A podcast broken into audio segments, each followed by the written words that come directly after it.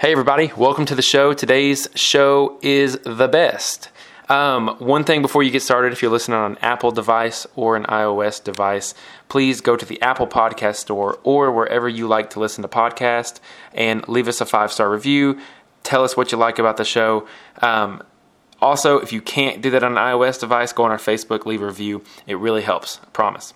So, today's show is brought to you by the all powerful Super Grip ATV. Super Grip ATV tires are seriously awesome, you guys. Um, this very week, they have actually come out with their intermediate tire. I don't know if they're, I don't know if they've settled on a name for it yet, y'all. Uh, it is the K9 tire, but they're going to come out in different compounds the original terminology that they were using and that they would understand if you called is uh, they had a standard compound, which is the tires that I run. They had an intermediate, which is a slightly softer, and their uh, competition tire is still in development.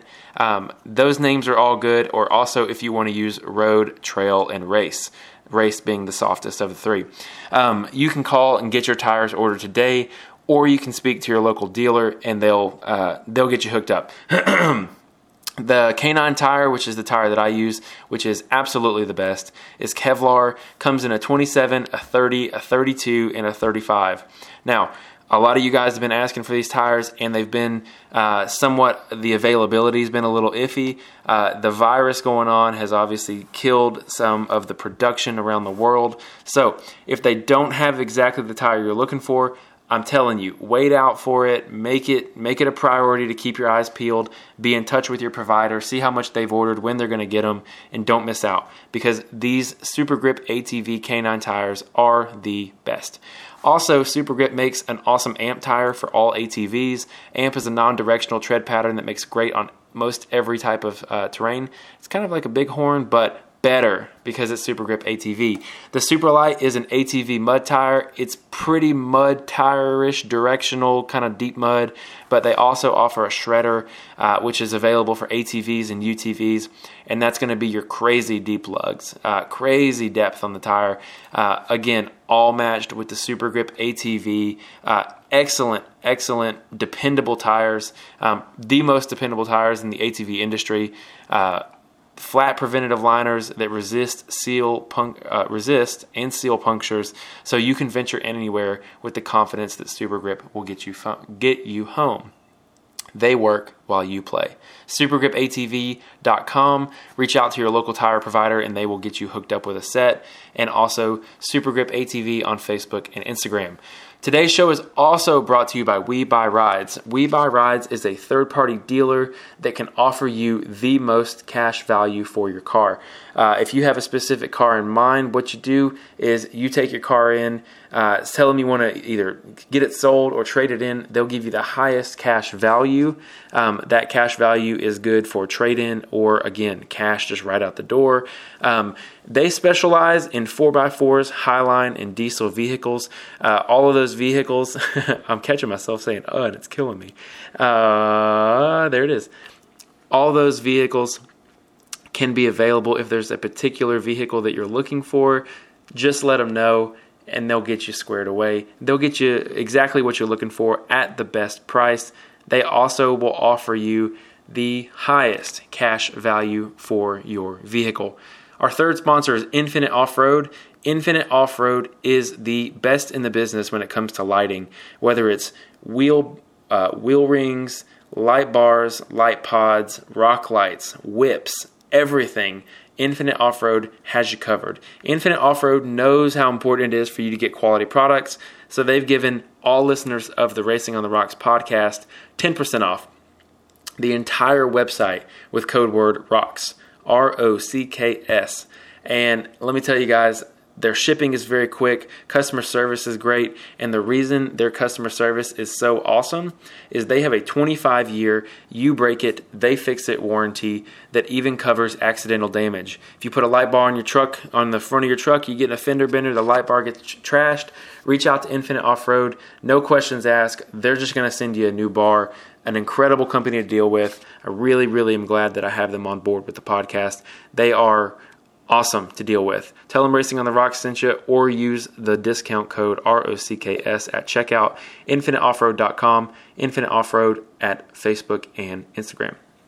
Last but not least, All Things UTV. All Things UTV is your provider and your dealer for everything else that I haven't mentioned already, whether it's wheels, uh, axles, uh, transmission parts, differential parts, um, man, comfort, performance, everything that you need, all things UTV has it for you.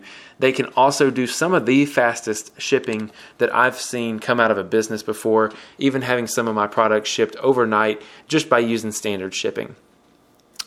Dustin Robbins and his team there have done me really awesome. Uh, in, in just the products that they provided. I run their tender spring kit has really softened up my ride while giving me a few inches of ground clearance back.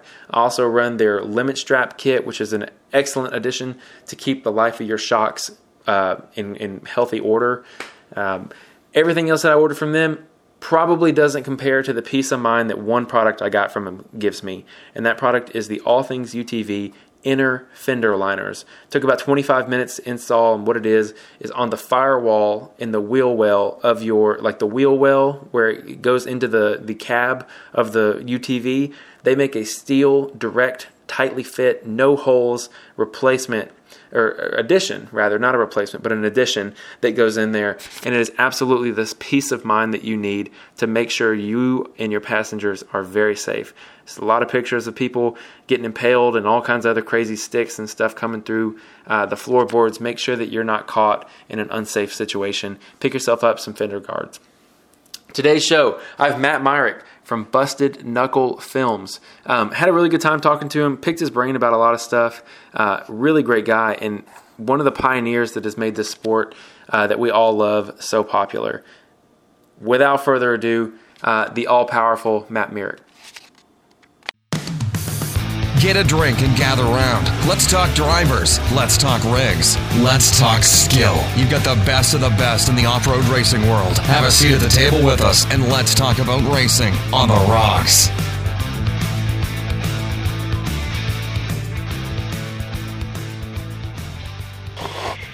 Matt Myrick, Busted Knuckle Films on the phone. How are you, brother? Doing good, man. How about you?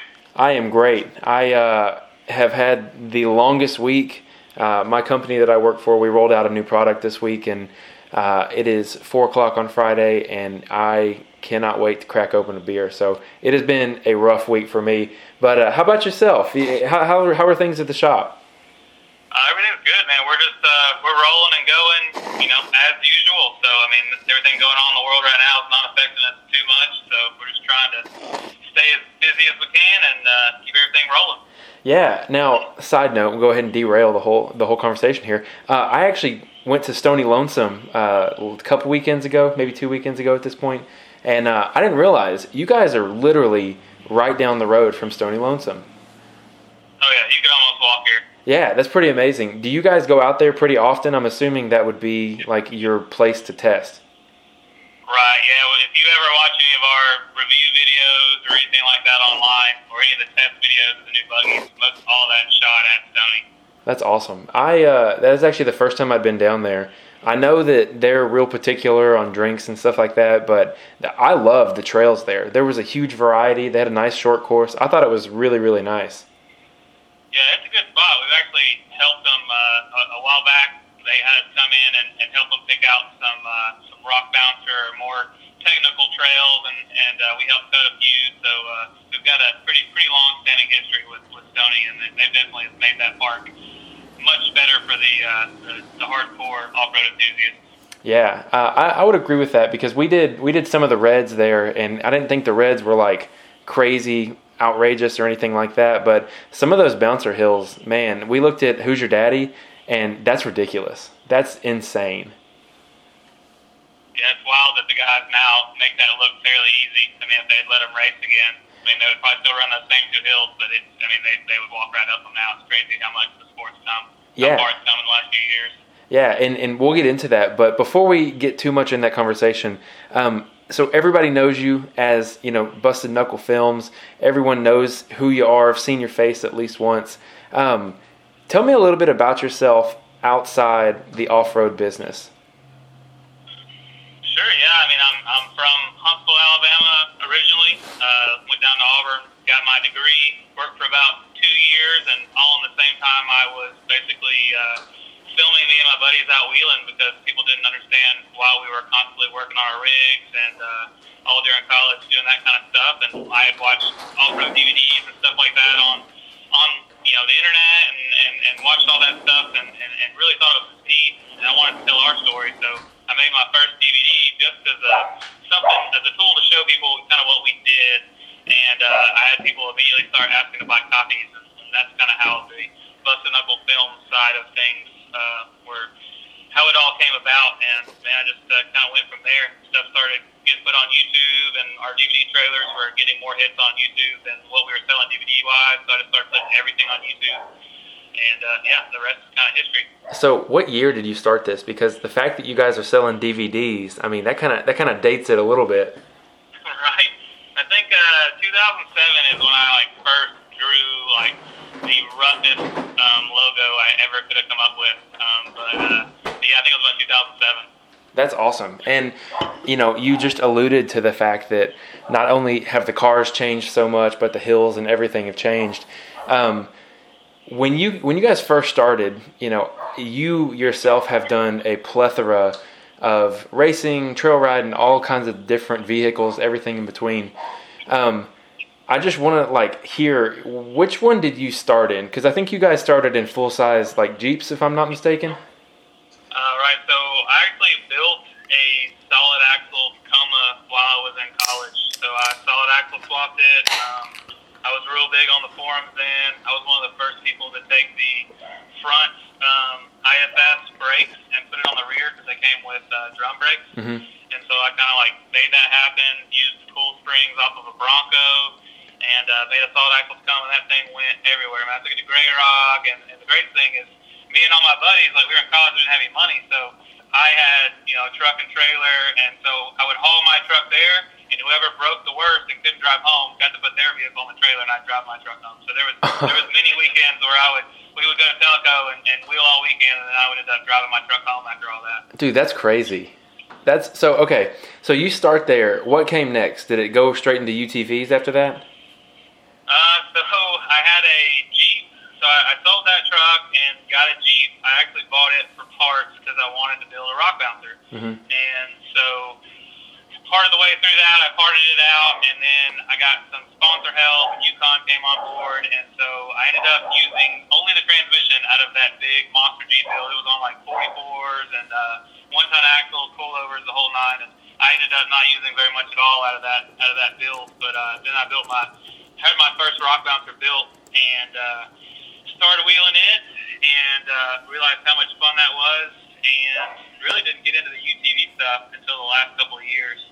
So your first bouncer was that something that you actually made yourself, or did you make that like, or did ha- have someone help you make that?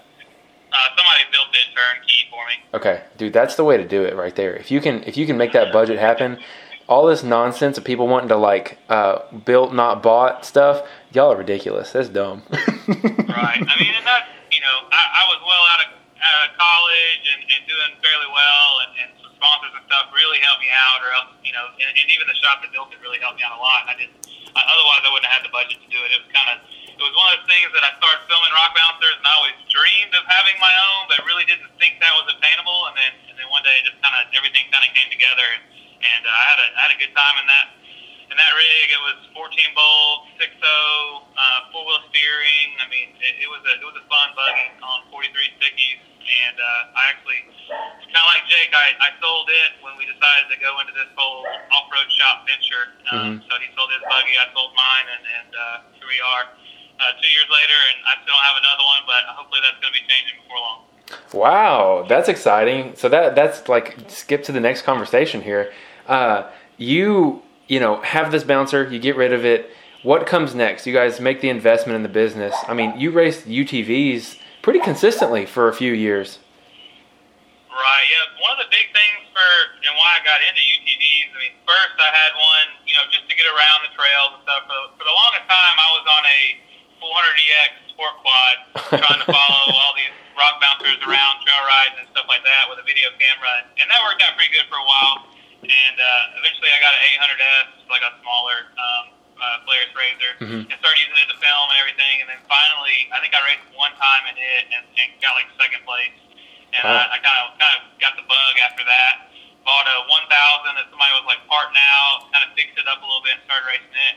And the reason I started getting into the racing thing is is it was a lot of work traveling to all these events, and I was having a good time, but I, I'm one of those people that like I I, I started filming like the rock mountain stuff because I like the rush of it. Mm-hmm. Like I like staying on that hillside and something with a thousand horsepower comes screaming by me. Like that's that's living to me. Oof. And so you know to, to help with that also like I of course want to participate, but I, I don't know I didn't have a you know the budget to race the rock bouncer, be mm-hmm. competitive at that level, so I got a UTV and, and started doing that. But to have that rush on Friday and and get to race with everybody and, and kind of see that that part of it too. It makes me as a you know a videographer and a storyteller, I can I can tell a better story because I know what those racers are going through. I mean, I've, I've been there to where the night before the race, I'm up at 3 a.m. swapping parts in my razor and it's still not working, and then somebody last minute walks up and says, "Man, just use my rig and race it," and like. I don't know. It's just it's just something that's really helped me in, in, in how I tell my story, you know, with all the videos and stuff. Yeah, and and so that's something that is widely missed. You know, there's a, there's a couple of guys that make that that, that have good followings that um, you know show visuals on the on the races and things like that. But you know, I, I think that one of the big things that I've talked about on the podcast that I, am a huge fan of is your make trail riding great again. Uh, that kind of that kind of plug, and I think it's great because you know a lot of this stuff isn't necessarily someone just pulling out their phone and videotaping someone climb a hill or some videotaping someone going up a trail. It's so much more than that, and there's skill behind it, and there's thought behind it, and intention. Um, what do you think about you know? So from 2007 to now, everybody has a video camera. Everyone has something to take pictures, but yet you guys are still, you know, you as an individual are very set apart because at not only the professional level that you do, but there's more to it than that. What are your thoughts on that? And like, how do you capture the more to it? How do you tell a story when you're out filming these kind of things? Yeah, that's uh, a lot of times that's easier said than done. Um, mm-hmm. and of course, it, it's always been a challenge ever since everybody started having a video camera on their cell phones. And a lot of the newer, I mean, my cell phone I use now, like I, I was doing a professional photo shoot a couple weeks ago, and, and I left my still camera on my shelf and used my brand new iPhone. Like, uh, and it took way better pictures. So that's crazy. It's uh, it's crazy to have to compete with that, but that's kind of when we had to get better at being storytellers and, and put stuff together that's more like a television show. Um, you know, than just a, a normal 30 second clip of something really cool happening. Yeah, I agree, and I think that uh, that's something. Again, you know, I, I keep I keep up with everybody in the in the arena just like everyone else does, and uh, when you guys do your West Coast and uh, you know your travels out west, where you guys were doing Utah and you guys were doing um, hammers and all that stuff, there's a reason that you guys get in there and it really uh, it doesn't feel like a TV show because I honestly feel like that under that undervalues and kind of undercuts what you do. It, it feels like you're watching uh, like a Netflix series. Like it's intentional. You know, you know, you know you have cliffhangers and they make you want to watch the next episode and all that kind of cool stuff. Um, and I think that that's a lot of the things that people don't necessarily see taken adva- or taken into account when they are scrolling through all your videos on YouTube. You know. Right, and we've had multiple offers from from different people wanting to like make what we do a television show, and, mm-hmm. and I've just I've kept telling them we're not interested because the the first thing they want to do is, is take that real side away and and put fake drama and stuff like that in, and I just I won't do that. I won't I won't cheapen what we do by by letting somebody do that. So that's why we're just going to continue to put stuff on YouTube, and uh, recently we just started putting stuff on Amazon Prime. So that's kind of our our step into trying to make something a little more high quality to go on there as well. So how can people find that on Amazon Prime? Uh, so if you just search for Busted Knuckle on Amazon Prime, it'll it'll pull up pretty easy. Perfect. Or now. You can go, or you can go to our website, bustedknucklefilms.com, and it's down at the bottom of the homepage. You can click right there and go to it. And if you have Amazon Prime already, you're able to see those videos? Yep. Cool. Awesome.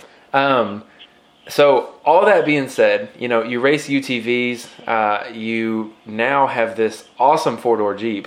Uh, tell me a little bit about the West Coast travels uh, that you guys have done in that Jeep, and uh, we'll talk in a second about your four-door RZR because uh, that one has seen the, seen some miles, and it's definitely a super popular rig. But tell me about the Jeep. Going from RZR to Jeep, and then wheeling the Jeep all over the country. Uh, what are your thoughts on it? Right. So the, whole idea behind the Jeep was to build something. I mean, I, I had a rock bouncer and I had UTVs that I was racing, but I, I really wanted something to kind of get back to, you know, the roots of, of me wheeling with my buddies and stuff like that, and, and wanting to do more out west stuff as well. And uh, then we found that that JK at insurance auction. It was a flood damaged vehicle in Miami, and uh, man, we we uh, bought it at auction, got it picked up, and, and fully built it out. And uh, I think we built it in six or seven days, and then went on a kind of a Tennessee adventure with it, and, and mm-hmm. did some wheeling, and then came back and rebuilt it some more, and then took it out west. And, um, for the first first big ride of its life was pretty much going out to. Uh, uh, man, we did Moab, we did uh, Sand Hollow, and a bunch of other stuff with Trail to SEMA. Mm-hmm. And uh, the the traction out there, I think, is probably the biggest thing. Um, just just having unlimited traction to where you point at something and know you got all four four tires locked in, good set of BFG tires, man. You just freaking walk right up stuff that, that you wouldn't wouldn't be possible on this side of the country because we just don't have the we don't have the grip that they have out there. That's that's you beat me to that question because you know having that experience across the nation, we're super blessed to have a country in which we have so many different terrains within driving distance. Um, so I think that's really really cool. Now let me ask you that: uh, going from racing razors, trail riding razors, you know, following the bouncers, um, how did it feel going from razor back to full size? Because I used to be into Jeeps, and you probably couldn't pay me to go back to a full size.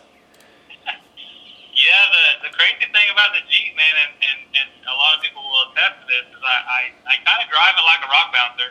Yeah. Because um, I don't I don't have a lot in it because it was an insurance uh, kind of an insurance job, and mm-hmm. so I I beat the crap out of that Jeep, and, and it goes up a lot of stuff that it shouldn't. Um, but I kind of think that's part of what makes it so much fun is you're you're in something that's not supposed to be that capable, but if you push it to its limits, a lot of times it does extremely well.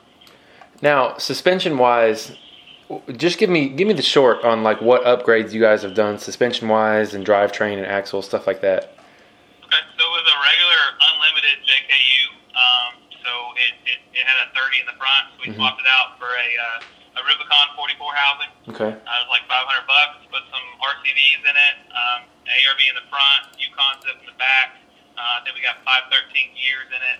It started out with 30, 35s. I eventually put 37s on it, and now um, we're in like stage four or five of the build, and it's getting 39s. Um, so uh, did a Icon vehicle dynamic suspension all the way around, um, and man, that thing is it, it's dialed. So it, it's low to the ground on 37s, and uh, man, there, there hasn't really been I don't know of any trails that have really denied me. That's awesome. Um, now, do you have any plans to put one tons under there? Is that you know stage six or seven with the end stage there?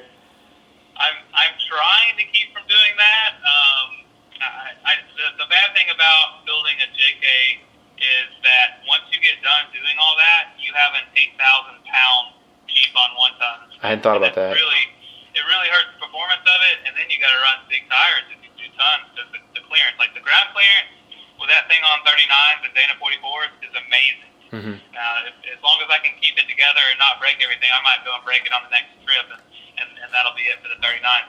But we'll see. You got to keep pushing the envelope until everybody gets tire, you know, tiny tire syndrome and, and wants to keep putting bigger tires on everything. Yeah. Now, are you going to stick with the same? Uh, are they the KM3s that are on there right now? Right. Yeah. That's, in my opinion, that's the best tire for something you want to drive on the street. Like they they just hook. They're almost like a sticky to where like you roll, roll them over a couple times trying to get up something, mm-hmm. and they just like they let out a little magical puff of black dust, and all of a sudden get sticky and get grip and start going up stuff. Like it, it, it blew my mind and everybody else's when we went and did uh, Pritchett Canyon. The, basically, you know, right out of the box with those 37s, and it went right up it. That's everything awesome. there. Yeah. So we went out went out did Pritchett, and I was I think I was one of the only people that didn't winch. I did the entire trail on in a JKU on 37. Wow. So let me ask you this: you know, you go out there and you're running Sand Hollow, you're running Moab, you're running, you know, uh, did you take the Jeep to Hammers at all? Um, I don't think no. The Jeep's never been to the Hammers. Okay, I couldn't remember. Okay, so you take it all out there and you have to nail down. Okay, I'm going to go West Coast in my full size rig. Where are you going? Uh, my first stop's going to probably be Sand Hollow. I, I like Sand Hollow because it's kind of the way that Moab used to be. They're very lax on people and the rules and all that stuff, and they they're really welcoming to the off-road community. So they want you to come there and, and hang out, and video, and they're not going to give you a hard time about that. Moab, I don't know, man. They're a bunch of hippies that don't really want us there. They like our money, but Mhm. they don't really want us there wheeling. They don't like off-roaders. So uh, Do you think that- Say, Do you think Moab will eventually get shut down? I'm, I'm sure they would like that. I, I don't know, man. Like, and, and Moab's awesome, but the thing about Moab is their rules pretty much if it's got you know black tracks on it, you're welcome to try it or and go up it. And Sand Hollow, I mean, it, they- they're welcome you to make any trail you want. So if something Hmm. looks crazy and there's not a single tire mark on it, as long as you're not like running over bushes and stuff like that, Mhm. they're all about it and want you to give it a try. So that was Wow. probably that's probably why Sand Hollow's my favorite. Yeah, that makes sense. That makes sense. Okay, so let's talk. It's called Mega Razor, right? Yeah. Okay, Mega Razor. Uh, you guys started with a four-seat turbo uh, Razor, and you guys have converted into this portal monster. Tell me a little bit about what you guys ultimately had to do, because you guys had an earlier version of the portals. Is that correct? Right. So they're on Gen 3 now, and uh, the ones we have on them are Gen 2. Okay. Okay. And so, I mean, pretty much there's not a crazy amount of difference, but I think like the Gen 3s, you can get billet portals. But Mhm. uh, anyway, we started as a stock four-seater turbo, and it was actually getting built for um, for the off-road park. When we had an off-road park for two years, Yeah. we were building it for uh, my, my partner in that, and um, it, we got done with the park, and he ended up, you know, wanting to get rid of it, so I bought it from him, and that's when it already had portals on it. We put ORV suspension all the way around on it, so it had all the upgraded stuff. Mhm. And other than that, man, it was pretty much bone stock with a set of uh, V-locks and 34s. I got some 35 stickies and put on it and uh, wrapped it. That's really all I've done to it. I haven't done a lot. Um, I upgraded to the Saturn steering on it Mhm. and recently put a RCV prop shaft in it. But other than that, I, I broke like one axle shaft and I just keep shoving stock axles back in it. Wow, that's pretty amazing. It's uh, it's been a lot of fun, man. We, we we've had a good time gear wheeling it, and Yeah. then last year or this past year when it got time to do Trail to SEMA again, I actually put it to a vote online. I was like, all right, guys, what should I take? Should Mhm. I take the Jeep again, like we took last year, or should I take the Mega Razor to the Jeep party and see if it can keep up? And so people really wanted to see the Mega Razor and, and see what it could do, and I was curious myself. So we, we took it out for the trip this year, and and man, I, I couldn't be happier with how it performed. Now, let me ask you. That machine has been up pretty much everything. Is that right? I mean, it's, it's been up a lot of stuff. It, uh, when we were at uh, Hammers with it um, during Trail to SEMA, it went up um, Sledgehammer, which Yeah. the UTV has never been up before, and it also did Backdoor, which I don't know if the UTV's ever been up it either. It did both of them unassisted. Um, pretty pretty wild. I didn't expect uh, both of those, both of those in the same day. yeah. So I watched those videos, and would you say where would you where would you rate this on that machine? How you have it set up, 35's portals, and the and it's and it's just uh, overall ability. Is that one of the most capable rigs that that you can build? Is that the platform that if you want to go out and, and just beat all terrain, that's it? I, I mean, you, you have to drive it knowing its limits. I mean, you will break, if you drive it like an idiot, you will break portal gears. Mhm. And when you break portal gears, you have to take the whole portal box apart and, and then take the gears out, put it back together to get off the trail. And so I drive knowing that, you know, I'm at its limits, Mhm. you know, at that, that entire time. So it's, uh, it's definitely super capable. It can keep up with, you know, rock bouncers so I can get around and film them. And then it can definitely hang with bu- built Jeeps on 40s. So, uh, I don't know. I think for a razor build, I think it's the ultimate razor. Okay, cool. That's that's what I was fishing for. That's awesome. Yeah. So you actually mentioned it earlier. Um, Busted Knuckle used to have an off-road park. So how did that come to fruition? And then obviously that's not around anymore, if I'm understanding correctly. Uh, Right. What happened? Uh, so it was actually my. I have a full-time editor that helps edit most of the videos you see on YouTube, and uh, it's a good friend of mine from college, and I he's been working for me for probably four or five years. And it was his family hunting land that they Mhm. were getting ready to sell because they had bought some other property in Tennessee that they wanted to hunt. And so basically, he, you know, I gave him the crazy idea of making it a park, and we had basically two years to see if it worked. And if it was going to be uh, you know a viable business. Mm-hmm. And uh, and we and we tried it. We gave it our best shot, and uh, then after two years, it just it was more more work than it was worth, um, and it just wasn't gonna it wasn't gonna make enough money to, to cover the note because the uh, the property was like a million and a half dollars. the Whoa. po- property outright after two years. So, So- I mean, I, I, I had fun with it, and I don't I don't regret it at all because I mean that's some of my best times. You know, looking back in the last few years is you know building a trail out there by hand, and then having people come and enjoy those trails was was, was pretty cool. Let me ask you this because I've never had anyone that owns a park or has owned a park on before. What goes into maintenance? And, you know, I know there's an, a pretty heavy labor of insurance and whatnot, but what makes owning a park such a heavy lift? Uh, well, it was it was about 500 acres, and which doesn't sound like a lot until right before an event, and you've had storms come through, and you have to go run every single trail to make sure you cut all the trees out of the way that have fallen. Ooh, Um, that's that's a lot of work. Um, it took pretty much 24 hours of bush hogging to get all of the fields done, um, so everybody had plenty of nice room to park, Mhm. and everything looked good. Um, insurance was expensive. Uh, then you'd have people come in that didn't respect respect the property, and like I don't mind if a you know a, a can comes out of the back of your RZR when you jump something and it's laying in the middle of the trail, I can pick that up. But when somebody's purposely throwing a can 20 feet into the you know into the woods because they want to be lazy, like Mhm. stuff like that just gets to you, and, and and that was a big part of the problem too. Is that this is people's family hunting property that they've they've had for 20 years, and they they loved it. And so anytime they saw stuff like that, it wasn't wasn't good for their morale. yeah, I could, I definitely believe that. Um, well, the races that you had there, uh, I know uh, Tim Meeks from Rocky Hollow Fabrication. Uh, I hope that's right, Tim. I'm off the top of my head.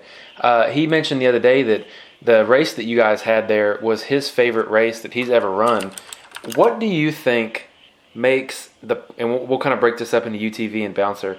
Um, you've obviously been around a bunch of races, a bunch of different race courses.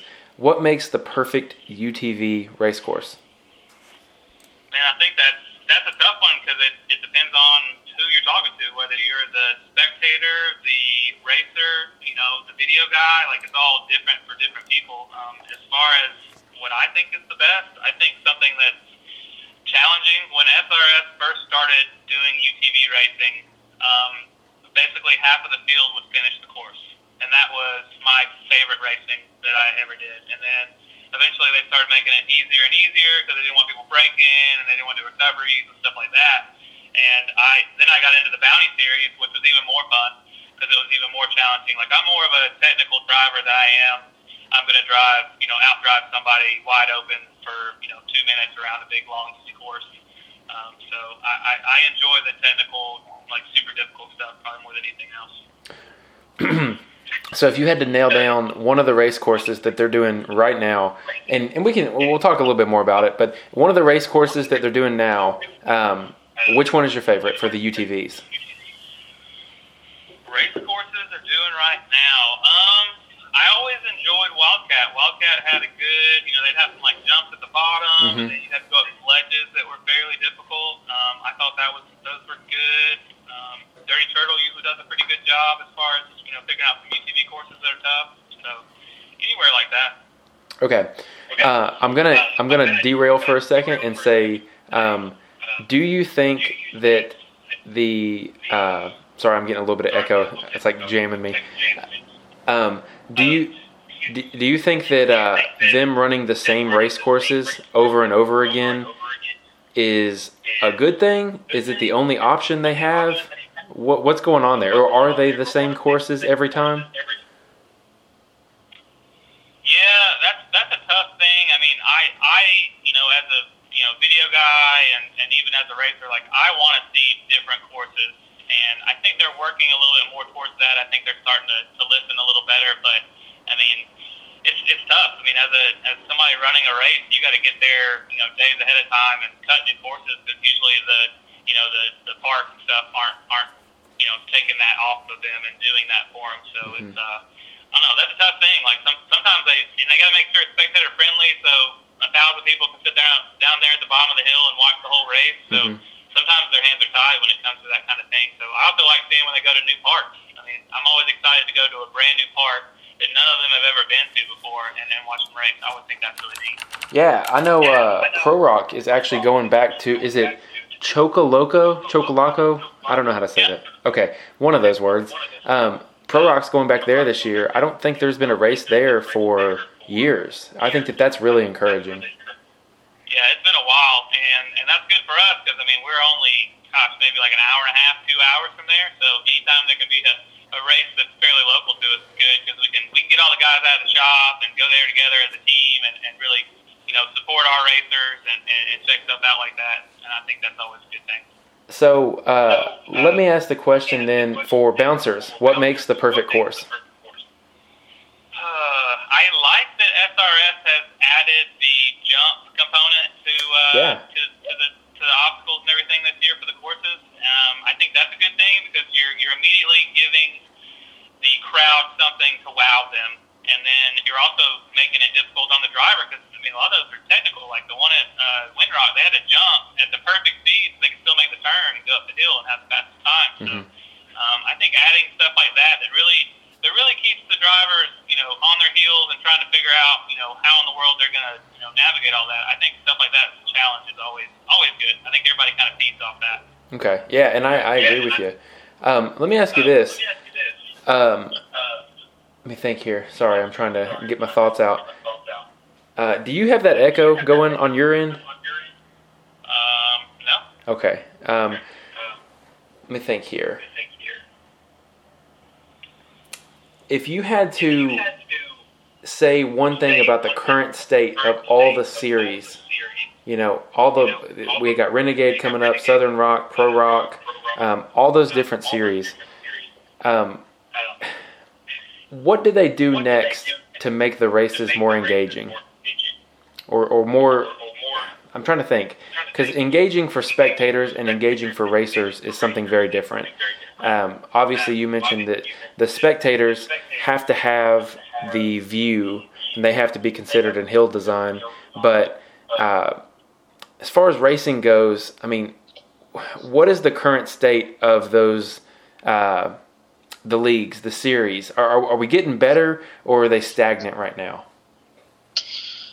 Um, I think the, the, the, the biggest difficulty right now with all these race series is, is the amount of race series there's there are. I mean, Okay. when, when SRS first started, I mean they you know they raced six times a year and they were the only ones in it, so there were they had big crowds because you know mm-hmm. if you want to go see a race, you had to travel and see that you know wherever it was. And now there's like four or five different series going on, and and so that way you know you don't have to drive that far. You know you can go to six to ten races a year and never drive more than three or four hours from your house. Yeah, yeah. And thank you for. I don't know if you took it off the car speakers or whatnot, but that did. I just took it. Yeah, that was that was better. It was like it's like. Have you ever done the voice jammer thing where you like put headphones in and talk and it like jams your voice?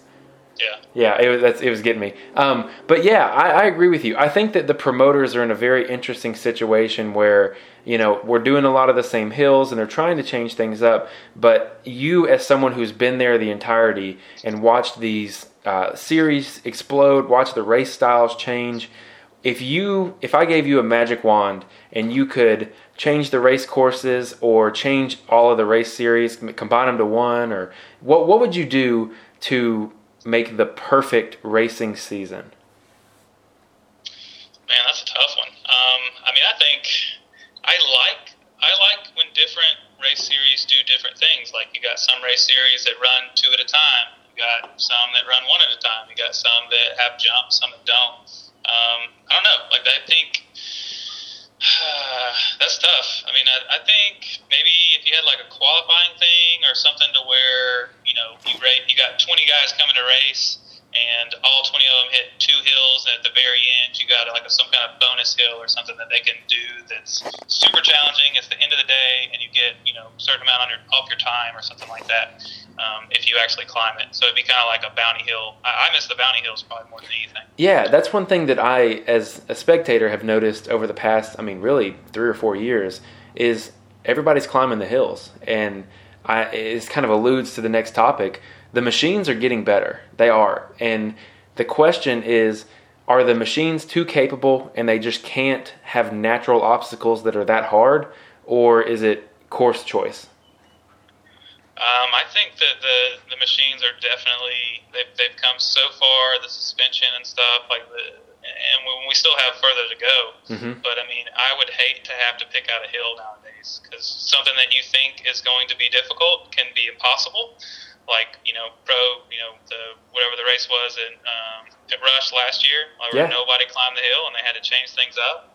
And uh, I mean, you can you can pick something up like that and think that no one's going to climb it, and then everybody just smokes right up it. Like it's it's hard to pick something these days, and, and, and you know, I wouldn't want to have to be in that position at this point because it's it's super difficult. Yeah, and, and so we'll kind of break this up here because what I want to ask you next is the East Coast development of race cars, uh, of the buggies. You guys are obviously you have your hands in that with your chassis. You guys are pushing, you know, more power, more like more finely tuned suspension out of your shop um, than a lot of different places. Where where is the next leap in technology going to come from for these cars that are racing? Hmm. I think if if anything, I mean, if they have the budget, I think IFS is probably going to be the next the next big thing. I mean, Sure. Timmy's starting to get his dialed in and and, and becoming really fast and, and I think that might be the, the next big ticket. But then again, we, we might get to a, a really rocky place like Hog Pride and he might struggle. So we, uh, we haven't really, you know, the jury's not all the way out on that. We'll see see how the, the season progresses and how that new IFS buggy at Timmy's does, and then we kind of call it from there. But it could be just like King of the Hammers, where some years an IFS, you know, rig wins it all, and, and then you have years where, like this year, where a solid axle car, you know, dominates. And that's that's exactly what I was going to say next is you know are, are those cars at the top of the technology chain? I mean, I mean they are in respect to chassis design and things like that, but what more can those cars do to improve than they already are right now? Other than you know just having I had Hunter Miller on and basically. I, I- just kind of explained. I was like, "Do you think that you just had a combination of the perfect storm? You came prepared, and all the cards just fell right in line, and that's why you came out and won on your first run here." And and is that really what it comes down to, or is there still this area of technology where they can, you know, people can be beat by their car only? Does that make sense? Yeah, I mean, I think, man, it, it, especially in the sport of rock bouncing, like people can think that it's all buggy, but I'm gonna tell you right now, it's it's a majority driver. Mhm. You know, you, you it, uh, these buggies are super capable, but if you don't hit the throttle at the right time or or anything like that, I mean, you can have you know people that come out that are rookie drivers that you know have no idea about the sport, and then you can see them you know progress and then be on the podium you know in the next few races. So I think a lot of it comes down to you know seat time, and I think that's one of the big things that that uh, you know sets Timmy above a lot of the rest is just getting getting seat time in his rigs probably more than anybody. Do you think that he is, if we were to look at a season as an entirety, um, is he invincible in a season in the bouncers? I mean, it seems like people have, have been close, but uh, no one's been able to, you know, kind of snatch it out of his hands. Uh, it's going to be tough. I mean, he's he's one of those guys that he is always on the top end of technology. I mean, he's he's the first one that's got a fully engineered IFS rig. I mean, you know, the folks that have built them before have just been kind of you know based off of things that they thought would work. The one that he's running now is like completely 100% engineered to work perfectly. And so when you, you mix a rock bouncer and a trophy truck together with all that engineering, man, that's that's definitely gonna gonna you know outperform. Yeah, I, I would agree. I would agree. Um, who do you think has the best shot at taking Timmy off the podium for this season? Whew, that's tough. I'm, I gonna- I'm, think, gonna- I'm gonna uh, start grilling you here, making you start Yeah, yeah, no worries. Um, man, I, I still think Bubba Bacon has a has a good shot. Both of the Bacons are always up there, you know, towards the top.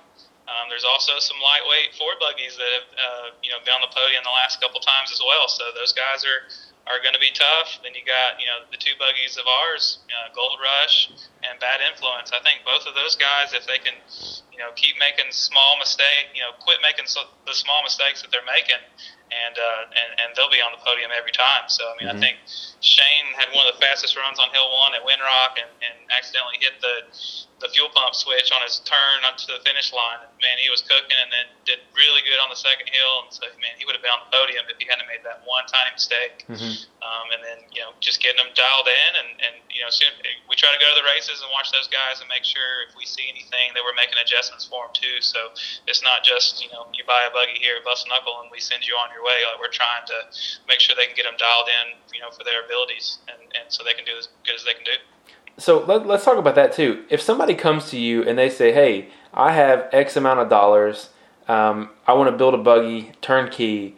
You know, what is the process after they pick their buggy up? Because obviously, we had Jake on. We talked about you know you're you're going to get an excellent product, but after the fact, you know, in terms of tuning or these small details, or you guys going to races and, and kind of looking things over, what is included? No, I'm not going to use included. That's the wrong word, but um, what do you guys do post buggy build to stay in touch with these drivers?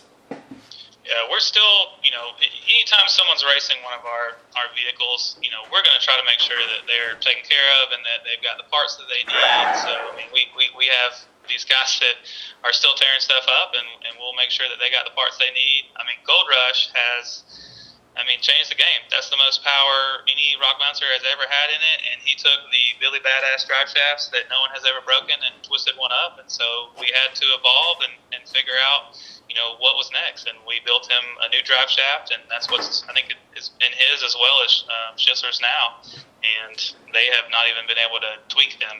So I mean, I think you know the progression of you know what a vehicle can take. You know, we're gonna stay stand behind the people that got our chassis and our buggies, and we're going to try to make sure that they can race to the best of their ability, and they're, they're going to have the machine that's going to take them to the top, and all they got to do is drive it. Perfect. I think that's an awesome answer. Um, side by side wise, you know, you guys are mostly pushing out uh, full size buggies, uh, full size work, stuff like that. Um, do you foresee you guys moving in a direction to have any side by side support uh, more than you do now? I mean, we'll we still sell some parts and things like that for UTVs, but there's just so many people that do that mm-hmm. um, that we just would rather you know focus on the void in the market, and I think that's you know a, a well built rock bouncer. And our, our biggest thing moving forward is we want to try. You know, we we have the proven ones that are racing that are very high budget. So our next thing is to try to make something that's someone can get on a fairly, you know, a fair budget and be able to go out and wheel and have a good time and, and, and enjoy the sport. You know, not necessarily racing they could if they wanted to, but you know, something a little more affordable that you know still has the same bust knuckle quality they can expect. So let me ask you this: This is the million dollar question. Um, ballpark me. What's a what's the idea of a, of a fair price for you know someone who wants to come in and get an entry level bouncer, a, a good trail bouncer? Right. So right now we're thinking around 85, and that's you know that's a, a motor with a warranty that's going to make 500 horsepower, 14 bolts front rear, like something that you can go out. It's going to perform. You can beat on in the woods and not worry about breaking it all the time. And that's kind of what our, our goal is. And you're still going to have that same quality that you expect out of us. That's awesome. I think that's that's that's pretty fair for in terms of especially with what you're getting. You know. I think so. And and there's so many people that go out there and they'll, they'll buy a, a used bouncer for forty grand, and then you know those are some of the some of the people we were working with when we first started the shop. Is we'd we'd have them come in here, and they would want a bunch of stuff fixed, and man, they would end up spending you know at least that amount getting it where it worked correctly. Yeah. Yeah, that's... so we just want to make make sure somebody has something right out of the box, and then it, and we have the parts on the shelf. So if you break a link bar or break a drive shaft or anything like that, we're gonna have one on the shelf. So ship to you the next day. So we're just trying to make it trying to make it more production and more easy for people to you know ease ease of use more than anything. Yeah. So let me ask you, what comes next for you? What comes next for Busted Knuckle Films? What's on the radar? Ooh, well, I have a build off coming up um, with Bleeping Jeep, so that's going to be fun. We both bought um, two thousand dollar vehicles, and we've got another three thousand to build them, and we're going to compete against each other. And I think that's that's going to be pretty fun. I've never done a build off against anybody, so I think that's going to be neat. Um, we're going to keep trying to find new ways to put cool stuff on Amazon Prime. Uh, we want to start a new series um, with all the builds that we're doing, and we're going to call it Bust and Knuckle Builds, and kind of repackage that stuff, and then kind of follow that same format going forward with um, Amazon Prime.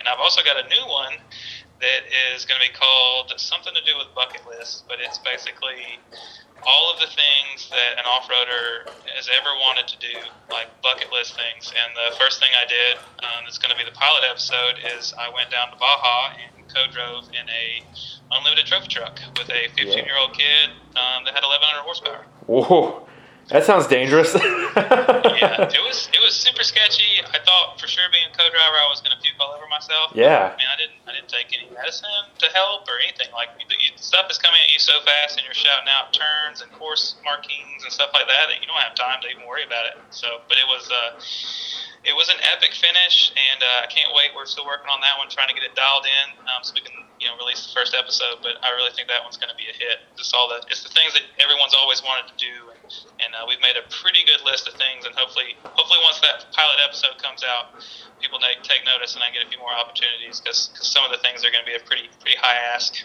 for some things I'd like to drive. Yeah, no, I, I think that that's amazing, and I think that that's super exciting uh, in terms of things to look forward to.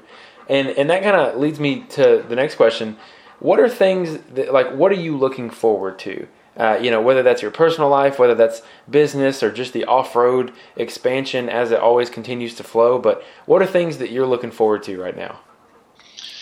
Um, I really just I'm looking forward to growing, you know, growing the shop and getting everything going, and, and hopefully getting to a point to where Jake can take some vacation and, and come out on some of the adventures with me. And, and I know every time I get back from an adventure, he's like, you know, sulking in his office or whatever because uh-huh. he's got to work all the time. But, uh, you know, try to just make it to where everybody can have a little more opportunity to, to get out and have some fun and, and just really see where all this is going to go, man. I, I, I never expected to, to be where we are today, and, and uh, we're not done yet. So uh, I guess I'm just just ready to see what happens. Yeah, absolutely. Um, so, are there any events or anything that you are going to be at this year uh, that is noteworthy or where people can come meet you?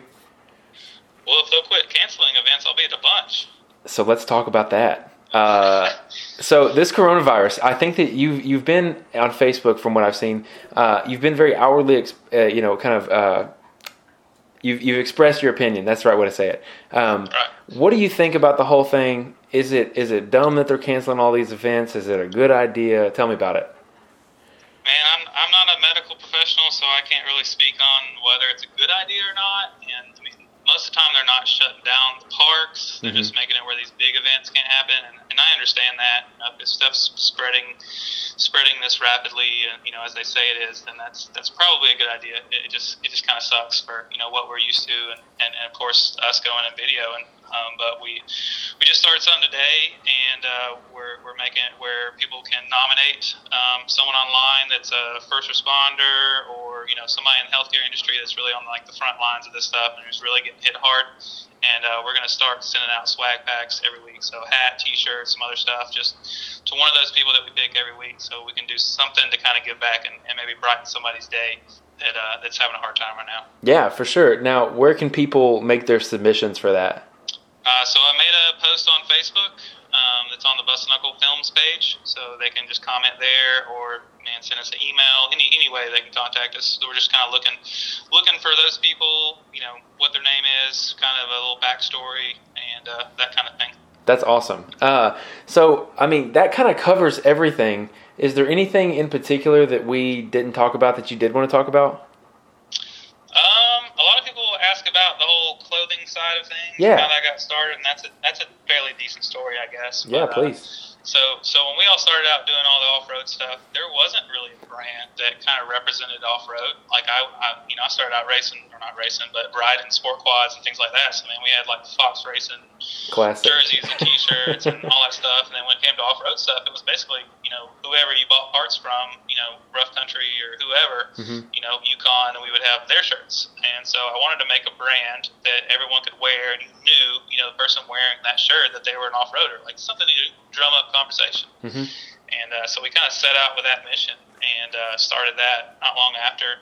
Um, we started doing all the video and everything because people wanted a way to give back and help us, you know, move forward in our business and do better with film work and buy cameras and stuff like that. So we started making T-shirts, and uh, the rest is kind of history on that. Man, we we uh, I, I got a full time person that ships orders every day, and we keep trying to push the envelope of, of design when it comes to cool T-shirts and hats and hoodies and all that good stuff. And that's been something that's been a lot of fun for me. You know, walking through an airport somewhere random on the other side of the country and seeing somebody wearing one of your shirts is, is, is a pretty cool deal. So Yeah, I'm sure.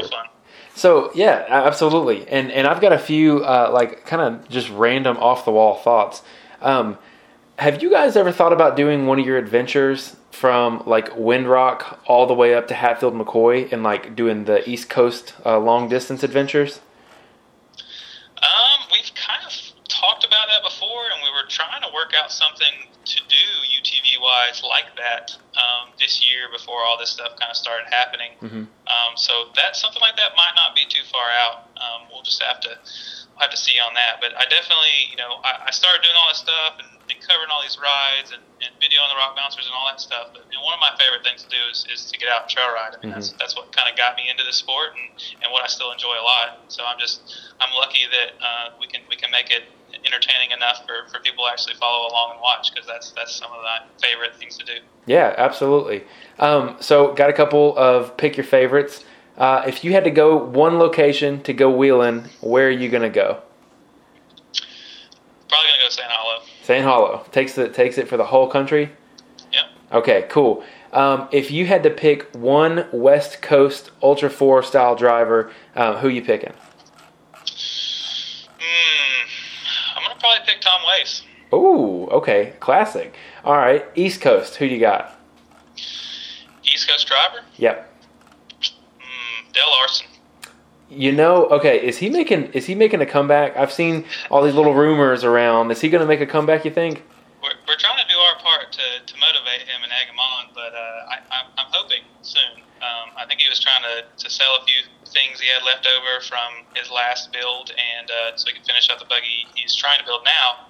And uh, yeah, man, I'd, I'd love to see him back in the back in the woods again and even competing because man, that, there's only two people at the, that are at the bottom of the hill that I'll stand up there at the top and get chills and just don't know what's going to happen next. One of them is Bobby Tanner, and the other one is Dale Larson. There are no other drivers like either one of those guys. Yeah, and and going back and watching any of the videos of him, uh, he's a wild man. Like a yeah. no concern, no fear of death. I mean, to be honest with you, no fear at all.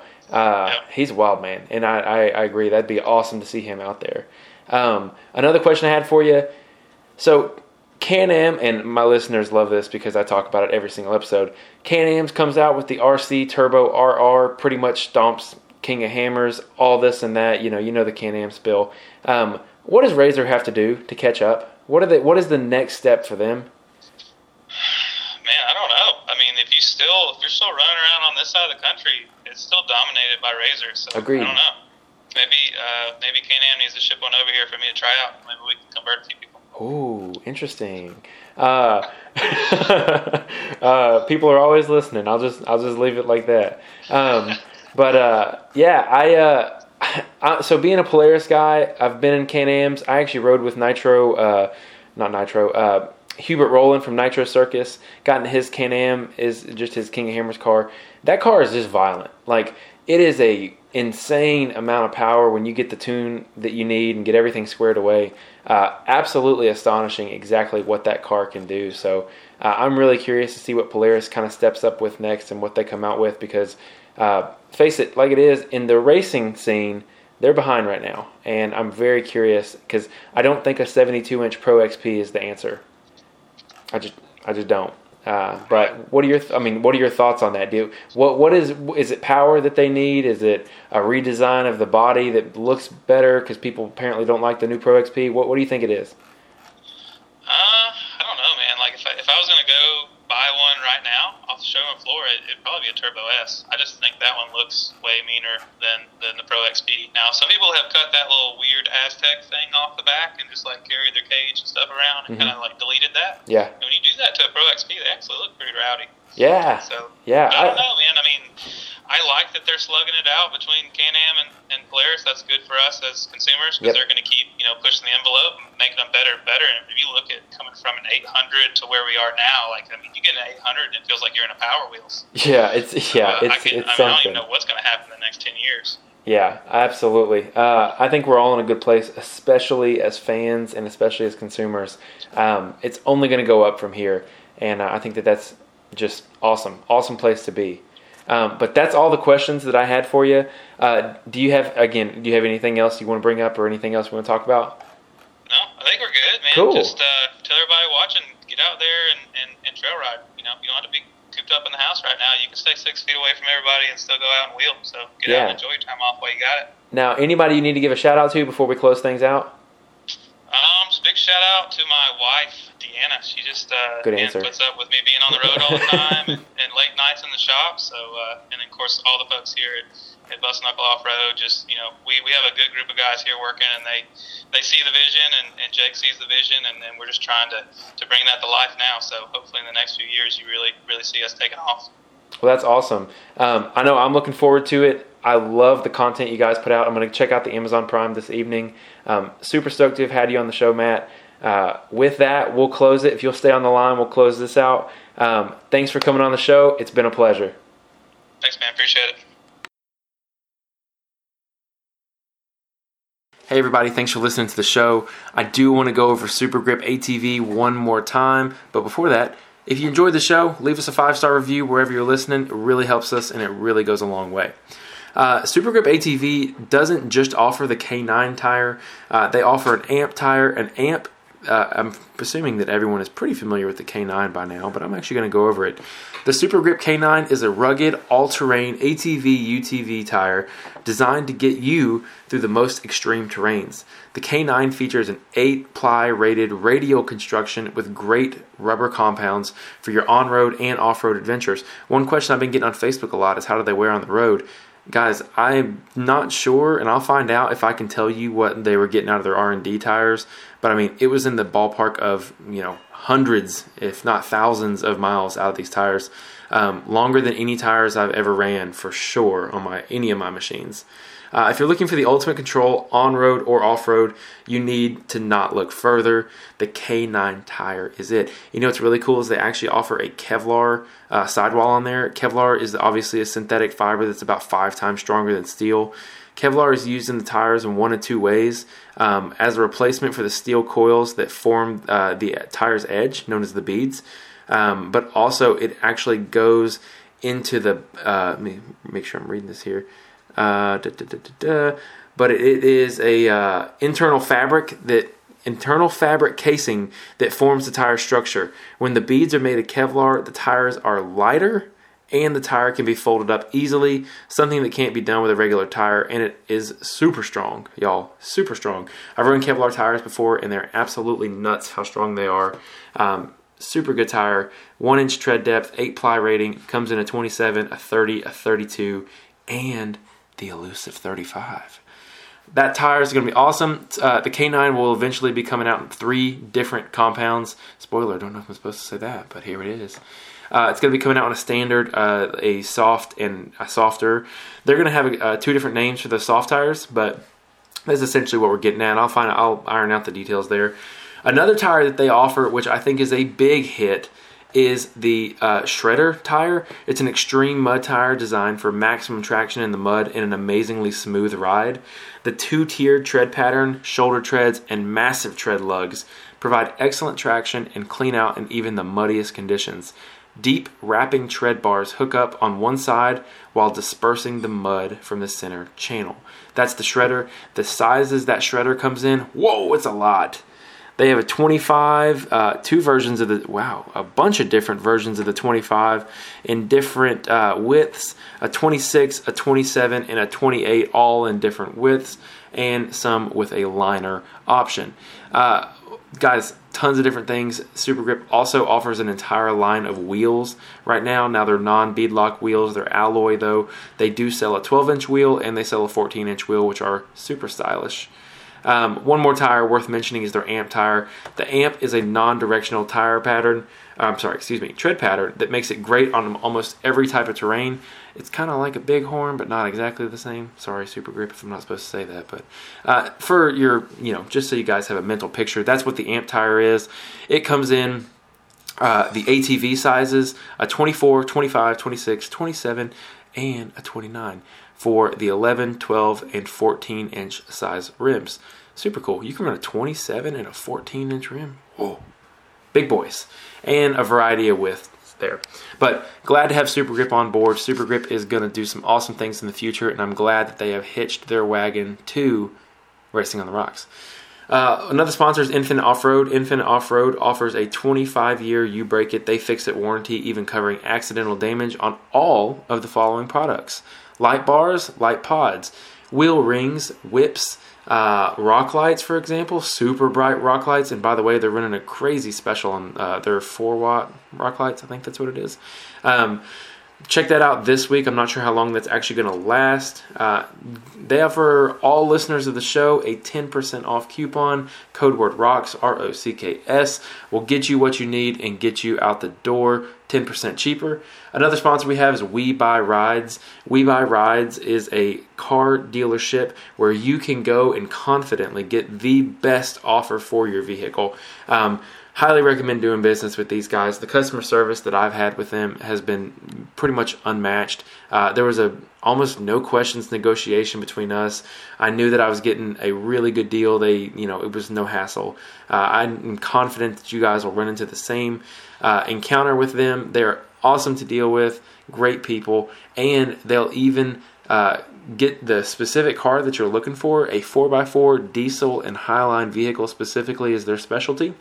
They move a ton of cars through the lot, and I'm super happy to be doing business with those guys. That's We Buy Rides with a Z.com and We Buy Rides on Facebook. Last but not least, all Things UTV is our final sponsor. Everything else that the two companies or three companies uh, don't sell, All Things UTV picks up the slack.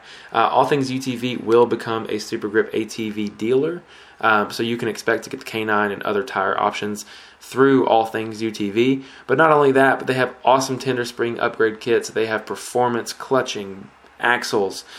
Uh, wheels, tires, everything you can think of, they've got it. All Things UTV really uh, is your one stop shop. And like I said, with my experience with them, almost overnight shipping. I mean, I, I don't know what overnight shipping exactly entails, but ordered it Thursday, showed up my house on Friday, uh, and just got the last of the batch that came directly from System 3. I had tracking numbers, the whole nine yards. Everything was awesome. So, All Things UTV on Facebook and Instagram and allthingsutv.com. All right, everybody, make sure you subscribe. Make sure you review the post, uh, review the podcast give us some love, and I hope you guys have a great rest of your week. Thanks.